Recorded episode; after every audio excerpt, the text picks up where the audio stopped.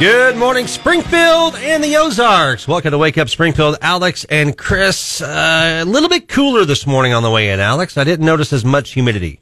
Yeah, again, I go to my garage, air conditioning, building. That's what I do. So, no, no. you, you don't have like a, a, a secret tunnel from the car to the to the front door. You felt some of that humidity out there. If we had it, I would- Don, is it going to be as hot as it was yesterday, or are we still in the same It's boat? going to be similar to yesterday. Oh, now, not we're not supposed to have a heat index of 122. By the way, that wasn't 120. We got up to 122 two days ago for the heat index, and the humidity right now is at 93 percent, and the dew point right now is at 76. Oh, man. it is very uncomfortable. Very muggy. Well, we have uh, Dr. Randy Tobler with us, who is on our sister station with Zimmer Communications, the Eagle in Columbia, four to six daily. Hey, Dr. Tobler, is it hot up there too, man? Oh no! Well, actually, I think it's a little bit of a global cooling. We're not maybe going to reach the 103 that people have been talking about. So I think I'm going to buy more fossil fuel powered cars. I love it. it's it's going to be warm. It's going to be warm. No, I mean, Uh, you walk so- outside and it's like a sauna. Who needs to buy a sauna? I was thinking of for my old bones getting a sauna. I don't know. I just walk outside. It's summertime, man. That's what it's supposed to do in August. I mean, it does it every year. Better than shoveling snow. Look, I mean, the alternative. You know, I'll take this. This is okay by me. There you go. So, Dr. Tobler, just diving right into this. What do you expect from the debate tonight? Who's going to shine? I think uh, watch out for Vivek Ramaswamy. I've been saying this for a long time. I think he's a long shot. I think he's having to make some um, pretty radical ideas. You know, change the voting age to 25. I mean, he's got some things out there that are radical, but he's he's uh, got to got to shoot for the downs. Right? It's a long shot. He's got to go for the grand slam in the bottom of the ninth there. Um, as far as the early campaign season goes, but I think that he might set the tone, and I hope he does. And that would be, look, let's stop the conversation being all about Donald Trump. Let's talk about America's future. Oh. Yeah, Trump was wronged. Do you want to contribute all of your campaign dollars to go to his legal defense, albeit a, a great noble cause? But do you want to? Or do you want to donate campaign funds to one of us that is, uh, you know, forward-looking, building on what Trump built? I think that is the magic formula, and I don't know anyone who can articulate it better than Vivek Ramaswamy. No, you're right about that. You know what I find interesting? We have Gabe Pfeiffer on. You guys remember he was on and he, he, eh, from DC and he, and both of you guys are educated beyond anyone in this room except for maybe Don Louzader. He probably has a doctoral degree in weather that we don't even know about or something. Just a batch, just a bachelor's degree in journalism. But it's so funny because Gabe Pfeiffer, like in DC, they're like, "Oh, who's this Vivek Ramaswamy guy? We don't care about him." Uh, I, did you guys remember that? Like, I know a- it. And, Yeah. I, and I said, I'm going to push back on you because that video had just come out where he was arguing with that one, oh, Cass found it first. It was that one lady who, uh, The LGBT. LGBTQ. yeah, yeah, the Transsexual, transsexual. I'm Yeah, like, he didn't even notice. Cass has a question for you about Ramaswamy, uh, Dr. Tobler. Yeah, so I've Yeah. been hearing rumors that he's uh, not very pro Israel. Can you uh, comment on that at all and tell us what you've heard? Yeah, you know, I, I don't think he's come about down solidly on that stance. My my sense is I listened to a long podcast with him.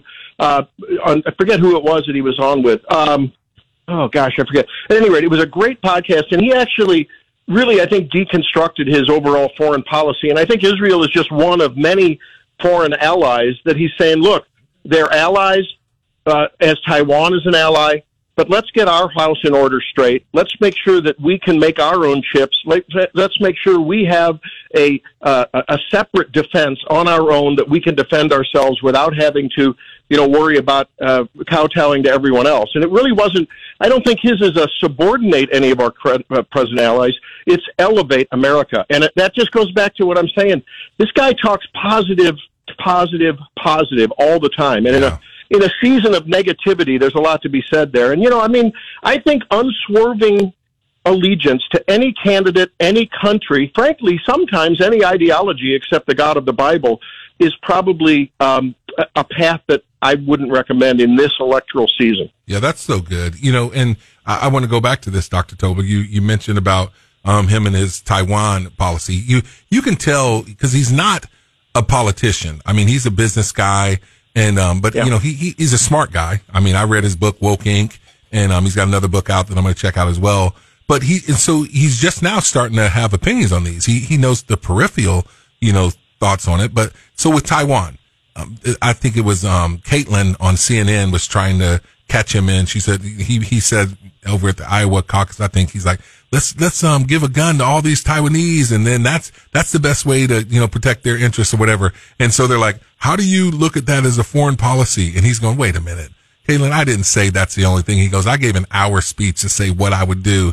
So Yeah, they're yeah. they're trying to capture him and just pin, pigeonhole him on um on these little things, but he's pushing back on it. So what do you think about that? Well, you know, well, you're right, but you know, I get the, the podcast. I heard him. It was Tucker. Tucker and he had a conversation, and I was. I mean, I knew the guy was smart, and I knew he's business savvy, and I know he's articulate, and I know he can, you know, spin a great, great phrase about any topic.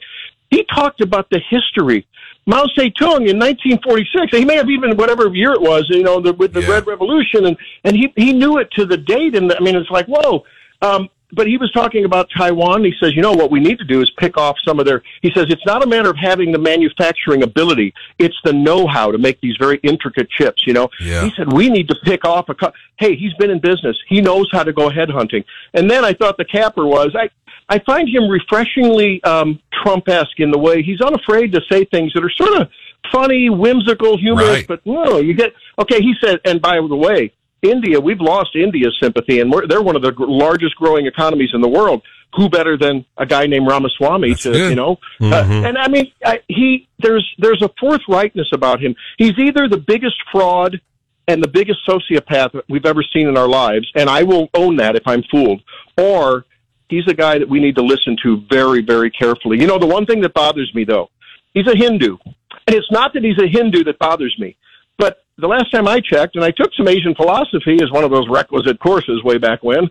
Um, they have several gods, but among his ten truths is there is a God, Yeah. singular. Yeah, I saw Uh-huh. And that's something. If I ever interviewed the guy, I'd say, "Look, man, I I dig you, but I've got this cognitive dissonance. Tell me about that." no, that's good. That's you know, good. that, So- that's a good point, and and that is also kind of what concerns some people. What what you just said about what he's already come out and said about Israel. So so there is some of that that's that's kind of playing hear you. that that I conversation. Yep, yep. I think he has Hey, but room no to candidate's evolve. perfect, right? Yeah. No Yeah. candidate's perfect. No one is 100% lockstep with, I think, any of the 100, 330 million Americans, 160 of which will vote. Yeah, Dr. Tobel, you said it. I, I think he has room to, you know, to evolve and to and to um to, to grow into some of these things. Like he does have to explain some stuff on on Israel. But let's not only stick with him.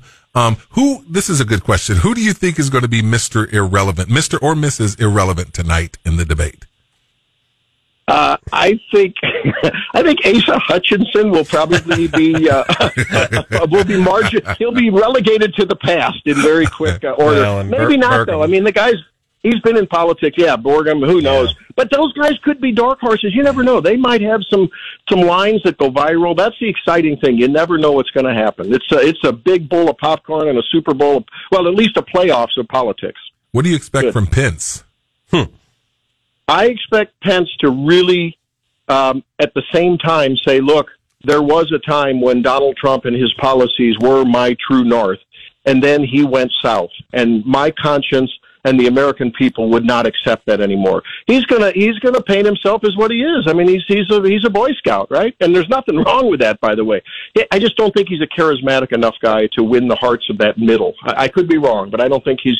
Uh, and the young people, the young people, with all due respect, with all due respect, producer Cass, they like they like TikTok. They like shiny bells and whistles. They like dances. They like a little bit of some zing in their politician. Uh, Pence is the opposite of zing. Who do you think any of these candidates tonight are auditioning to be the vice president to Trump? If Trump Well, we know it's not. forward, We know it's not Vivek, right? He said he's not. He wouldn't take that, which I think is uh, an interesting play. Um, I, I, boy, I, you know, a guy that really doesn't get enough mention is Tim Scott. That guy's an impressive, an impressive Yeah, American. he is. yeah, And if he if he can feel, he doesn't seem real comfortable in the early parts of the campaign. He's sort of pushing it. He almost did a Dean scream the, the night that he uh, he announced or the day he announced.